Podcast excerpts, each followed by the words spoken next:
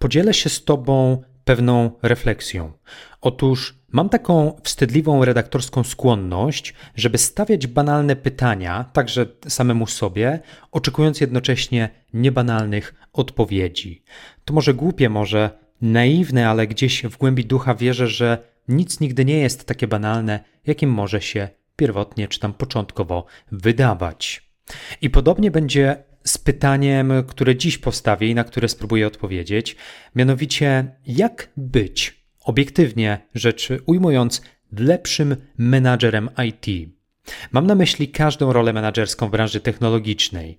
Bycie lepszym project managerem, product managerem, delivery managerem czy nawet product ownerem w przypadku projektów zwinnych. To jest Bycie jak menadżer, podcast, epizod 50.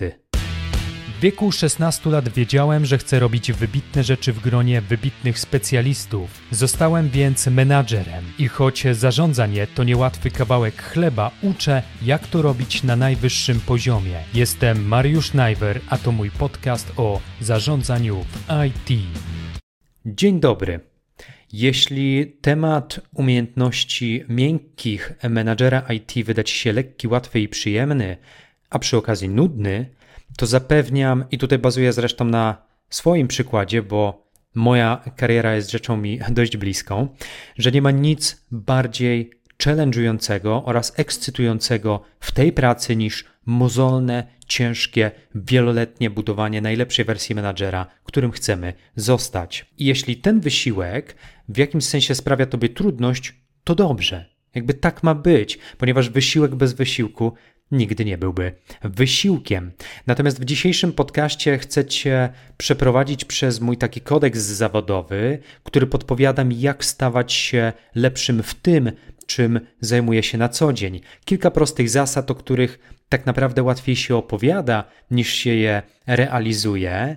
Ale to już temat na zupełnie inną opowieść. I jeszcze jeden kontekst, także dla stałych słuchaczy podcastu, jako że jest to mój 50 epizod, czyli 50 raz, gdy Wam opowiadam o kulisy pracy menadżera IT, to chcę serdecznie podziękować za dotychczasowy odsłuch wszystkich moich materiałów, za wszystkie uwagi, komentarze, ale także konsultacje menedżerskie, na które zapisujecie się na moim blogu byciakmenadżer.pl.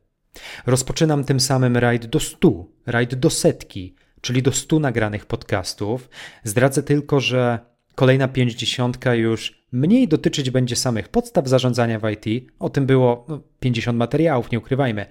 A stanie się to bardziej opiniotwórczą przestrzenią i zaczniemy też częściej zahaczać o wydarzenia bieżące w branży kierowniczej. Natomiast nie chcę tutaj e, spoilować, tudzież spoilerować, jak zwał, tak zwał, także serdecznie zachęcam do zapisania się chociażby na mój newsletter na blogu byciakmanager.pl. Mówiłem to już milion razy, ale powtórzę raz jeszcze, nie wysyłam spamu i nie handluję niczyimi danymi. Ok, to teraz czas na, nazwijmy to tak roboczo, kodeks kierowniczy, który utoruje nam drogę do bycia lepszym menadżerem. Przede wszystkim na pierwszym miejscu chcę powiedzieć, żebyś ty, ale kieruję to także do siebie, żeby rozwijać umiejętności komunikacyjne.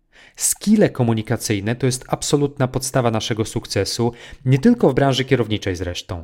Natomiast to jest jednocześnie dość duży obszar, o którym mówimy, dlatego pozwól, że wyjaśnię, co dokładnie mam na myśli, mówiąc, żeby budować lepszą komunikację. Wejdę trochę w szczegóły. Przede wszystkim uczmy się aktywnego słuchania. Aktywne słuchanie to jest w rzeczywistości skupienie się w 100% na tym, co mówi do nas druga osoba. Chodzi o to, żebyśmy nie tylko rozumieli przekaz i, i, i, odpowiedzi, ale żeby to tak naprawdę zapamiętywać, żeby wyciągać te najważniejsze informacje, gdy słuchamy drugiej osoby i zapamiętywać najważniejsze wątki. Przykład z życia. Spotykasz się z zespołem projektowym. Na spotkaniu zauważasz, że w sumie jeden z programistów wydaje się zaniepokojony, powiedzmy, nowym harmonogramem, który przedstawiłeś, tudzież jakąś tam roadmapą produktu.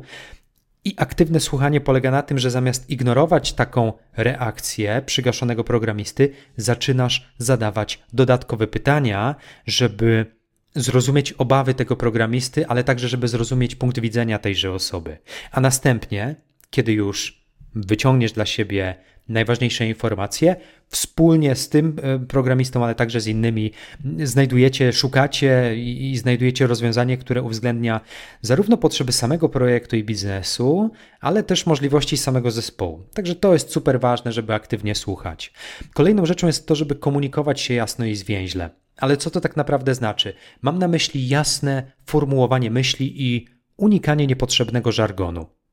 Myślę, że to na pewno pomoże ci lepiej prowadzić komunikację. Ja mam często kłopot i przyznaję się bez bicia, kłopot z tym drugim, bo lubię sobie pożargonić i polecieć jakimiś zabawnymi metaforami. Taką mam osobowość, chociaż to nie zawsze wnosi jakąś większą wartość do dyskusji.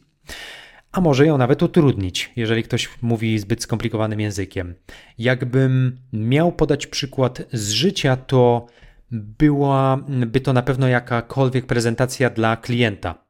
Klienta, który przykładowo nie jest osobą techniczną. Jeśli pokazujesz klientowi na przykład nowe funkcjonalności, nad którymi pracował zespół, to za wszelką cenę używaj jak najprostszych analogii, jak najmniej skomplikowanego języka. Mów powoli, konkretnie, zrozumiale. Każda osoba nietechniczna, a zwłaszcza klient, naprawdę doceni wtedy Twój styl prezentowania postępów w developmencie, w implementacji, w czymkolwiek, nie? w zależności czego dotyczy prezentacja. Kolejną jeszcze też komunikacyjną rzeczą jest to, żebyśmy dostosowywali swój styl komunikacji do tego, do jakiego odbiorcy kierujemy nasz przekaz, komunikat, update itd., tak itd. Tak Pewnie to już wiesz, bo nie trudno zauważyć, że różni ludzie wolą różne style komunikacji. Niektórzy preferują bezpośrednie rozmowy, inni z kolei e-maile, jeszcze inni wolą komunikatory typu Slack albo Teams. W zależności od tego, z kim się komunikujesz na co dzień, odbiorcy Twoich wiadomości będą Ci wdzięczni, jeśli powiedzmy do pewnego stopnia dostosujesz swój styl komunikacji do ich preferencji. Dla przykładu, ja osobiście nie lubię komunikacji przez maila. Dla mnie maile powinny być wykorzystywane wewnątrz firmy do bardziej oficjalnych komunikatów. Na przykład jakiegoś e, grupowego zwolnienia, jak chociażby. Ale kiedy ustalenia robocze prowadzone są na mailu, to wtedy otwiera mi się nóż w kieszeni. Uważam po prostu, że właśnie do ustaleń roboczych stworzono komunikatory typu Slack, typu Teamsy. Natomiast jeśli widzę, że któryś z wewnętrznych interesariuszy wyraźnie uwielbia kontakt przez maila i być może nie do końca ogarnia Slacka, to nie jest to także dla mnie żaden problem, żeby w przyszłości z tą konkretną osobą wymieniać się większą liczbą maili niż z pozostałymi, z którymi, z którymi komunikuję się na Slacku. Aczkolwiek, to chcę podkreślić, czasem Dyskretnie sugeruję rozmówcom przejście na Slacka, gdy widzę, że wątek na mailu zaczyna się rozrastać jak boczki w tłustych czwartek albo brzuch, brzuch po wigilii u cioci. Kolejną, również przedostatnią rzeczą stricte komunikacyjną jest to, żebyśmy praktykowali empatię. Empatia to jest piękne i bogate zjawisko w relacjach międzyludzkich. Pozwala lepiej rozumieć emocje, ale także perspektywy osób trzecich. Przykładowo, jeśli członek Twojego zespołu mierzy się z jakimiś osobistymi wyzwaniami, a Ty jako menadżer okażesz mu wsparcie, okażesz mu zrozumienie, zaproponujesz na przykład bardziej elastyczne godziny pracy, to to ogromnie wzmocni zaufanie, ale też nie tylko zaufanie, bo również lojalność tejże osoby do waszej firmy, do waszego zespołu, do ciebie personalnie także. Zbieraj i udzielaj konstruktywnej informacji zwrotnej. To jest rzecz już ostatnia w kwestii komunikacji, którą chcę podkreślić. I tutaj nie będę się rozpędzał o tym, jak zbierać, jak zarządzać feedbackiem. Nagrałem już dwa podcasty, epizod 44 oraz epizod 45. Koniecznie warto sobie to przepracować, żeby jutro stać się lepszym menadżerem IT niż jesteśmy nim dzisiaj. Podsumowując ten punkt y, o komunikacji, rozwijanie tych skilli komunikacyjnych jest absolutnym fundamentem, fundamentalnym zabiegiem dla tych menadżerów, którzy chcą nad sobą pracować. Ponadto, jeśli chcesz być lepszym menadżerem w IT, to zrozum technologię oraz samą branżę. Chcę zauważyć, że zdobycie pewnej fundamentalnej wiedzy o technologii i branży IT bywa coraz częściej niezbędne dla menadżera. Jeszcze kilka lat temu można było przemknąć oko na to, że powiedzmy taki project manager nie odróżnia Java od JavaScriptu, ale obecnie rynek stał się dużo bardziej konkurencyjny, a przez to że stał się rynek konkurencyjny, wzrosły również wymagania wobec kandydatów na stanowiska menedżerskie. Oczywiście nie chodzi o to, żeby nagle stać się osobą techniczną, ale bardziej o to, żeby być partnerem w rozmowach z programistami. Jeszcze lepszym partnerem niż bylibyśmy jeszcze kilka lat temu. A co do drugiej części tego punktu, czyli rozumienia samej branży IT, to tutaj polecam kilka rzeczy. Przede wszystkim zapisz się na jakieś kursy online. Przynajmniej raz do roku, no już umówmy się. Teraz jest na przykład mnóstwo szkoleń dotyczących sztucznej inteligencji, tego całego AI. Ta bańka się e, pompuje. Myślę, że warto coś dla siebie w tym kontekście poszukać. Uczestnicz także w branżowych konferencjach i webinarach. Pandemia się skończyła, webinary się dzieją, konferencje się dzieją. Myślę, że to jest jedna z fajniejszych opcji do doskonalenia się jako menadżer. Ja lubię konferencje i webinary z dwóch powodów. Najczęściej są to wydarzenia napakowane merytorycznie, to jest pierwszy powód, co pomaga oczywiście zdobywać nową wiedzę, ale po drugie, e, są to również wydarzenia, które skupiają ludzi, także pomagają poznawać nowych kolegów, nowe koleżanki z naszego fachu. Taki trochę networking. Ponadto śledź także mm, branżowe publikacje oraz blogi, czytaj artykuły tematyczne, raporty branżowe. Obserwuj trendy technologiczne na YouTube. Ostatnim, e, ostatnim głośnym trendem, o którym zresztą mm, postowałem na LinkedInie, jest premiera okularów, e, w cudzysłowie okularów, raczej komputera Vision Pro od firmy Apple. Praktykuj również samodzielnie jakieś eksperymenty technologiczne. Przykładowo, stwórz własną stronę internetową albo aplikację. I ktoś powie, ehe, hola, ja nie jestem osobą techniczną. Nie musisz być wcale osobą techniczną. Istnieje mnóstwo narzędzi już teraz, które pomagają tworzyć nie tylko strony, ale także aplikacje, chociażby mobilne, osobom bez wiedzy programistycznej. Co zyskasz dzięki temu? Dzięki temu nabierzesz większego, mm, powiedziałbym, szukałem długo słowa, gdy pisałem skrypt do tego podcastu, nabierzesz większego feelingu w kwestiach technicznych, nawet jeśli nie napiszesz ani jednej linijki kodu. Ja postawiłem już mnóstwo y, stron, co prawda na WordPressie, więc tutaj jakiś skillset techniczny nie jest potrzebny, ale jak się coś sypało na jakiejś stronie, trzeba było wejść na serwer, mm, ogarnąć y, powiedzmy takie kwestie soft techniczne, miękko inżynieryjne, no to gdzieś już musiałem sobie radzić samemu. Znajdź również dla siebie doświadczonego mentora, który może ci pomoże ci jakby skillować się dalej.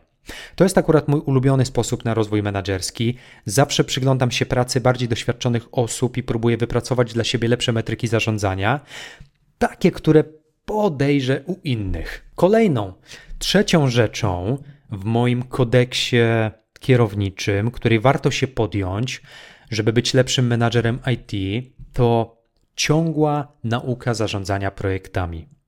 Fajnie jest, chociaż raz do roku zdobyć jakiś certyfikat w zarządzaniu projektami.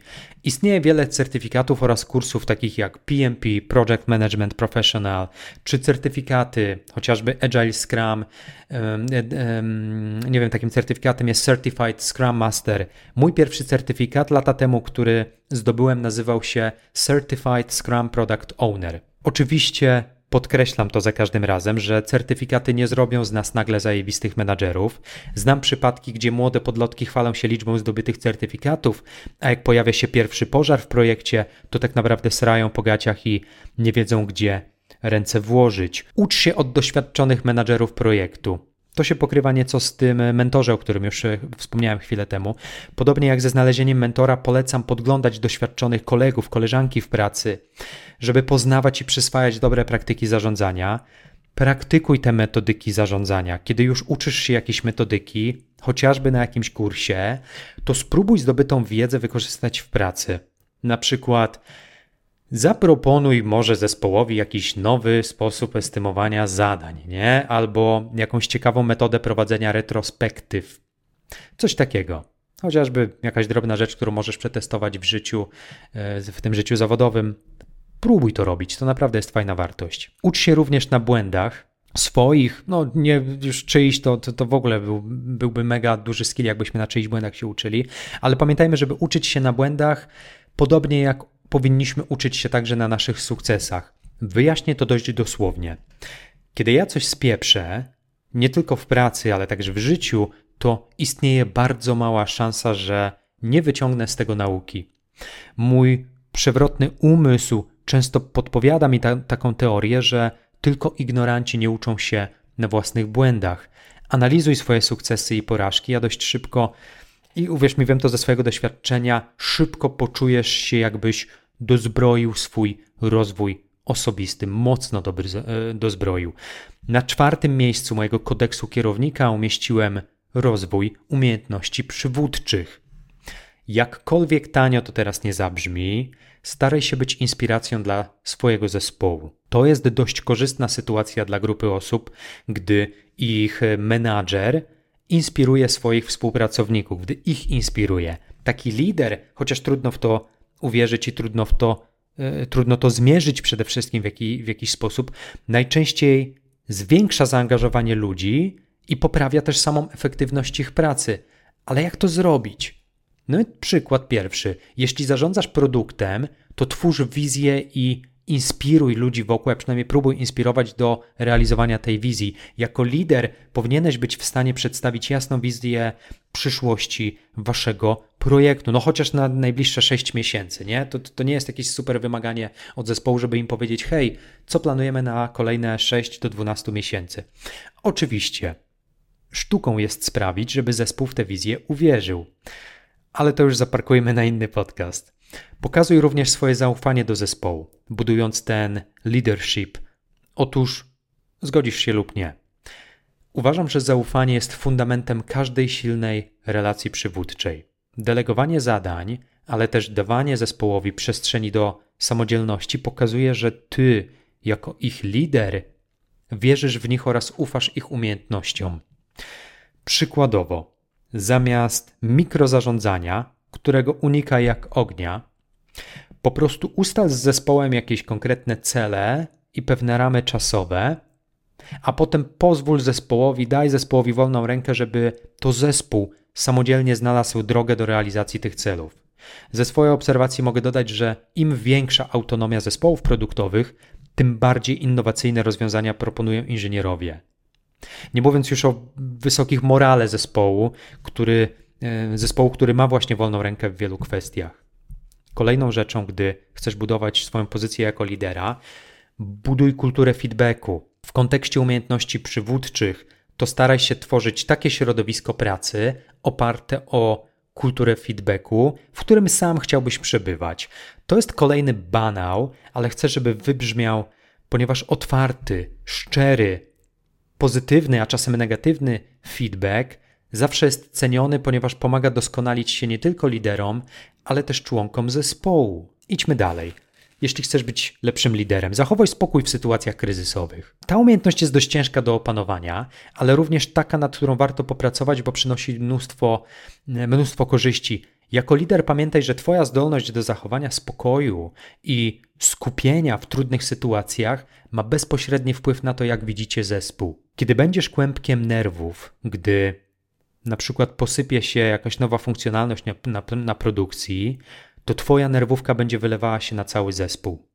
Pamiętam, że ze wszystkich złych szefów, których miałem nieprzyjemność poznać w przeszłości, najgorzej wspominam tych, którzy zamiast łagodzić kłopotliwe sytuacje, jeszcze bardziej podkręcali atmosferę, atmosferę strachu i nerwów, ponieważ sami nie potrafili się opanować. Ostatnia rzecz w, kontekst, w kontekście przywództwa: bądź etycznym liderem. Co to znaczy właściwie? Ano to, że żebyśmy w sumie to postępowali zgodnie z jakimiś standardami etycznymi. Chodzi mi również o to, żeby w każdej sytuacji być transparentnym, uczciwym, nie mieć żadnych złych intencji wobec drugiego człowieka i przede wszystkim odnosić się z szacunkiem do wszystkich członków zespołu oraz interesariuszy. Tyle o samym przywództwie. Przedostatnia umiejętność, o której mówi mój kodeks, menedżerski kodeks kierowniczy, nad którą naprawdę warto popracować, to rozwiązywanie problemów. Dobrego menadżera najczęściej poznamy po tym, jak radzi sobie w sytuacjach kryzysowych. To mogą być sytuacje na polu produktowym, komunikacyjnym, biznesowym. Zauważyłem, że świetni liderzy bardzo dobrze ogarniają fakapy i potrafią trzymać emocje na wodzy naprawdę trudnych momentach w życiu ich firmy. Jednym przyjdzie to oczywiście łatwiej, innym trochę trudniej.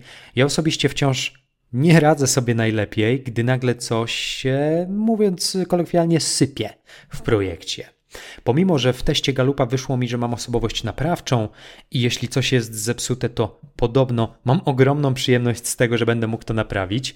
Natomiast żeby umieć lepiej rozwiązywać problemy, to od dłuższego czasu, i tutaj podzielę się swoim doświadczeniem, praktykuję kilka czynności. Przede wszystkim to analizuję przyczyny problemów. Ogarnięcie jakiejś trudnej sytuacji to jest jedno, ale zrozumienie, dlaczego sprawy przybrały negatywny obrót, to jest już zupełnie inna kwestia.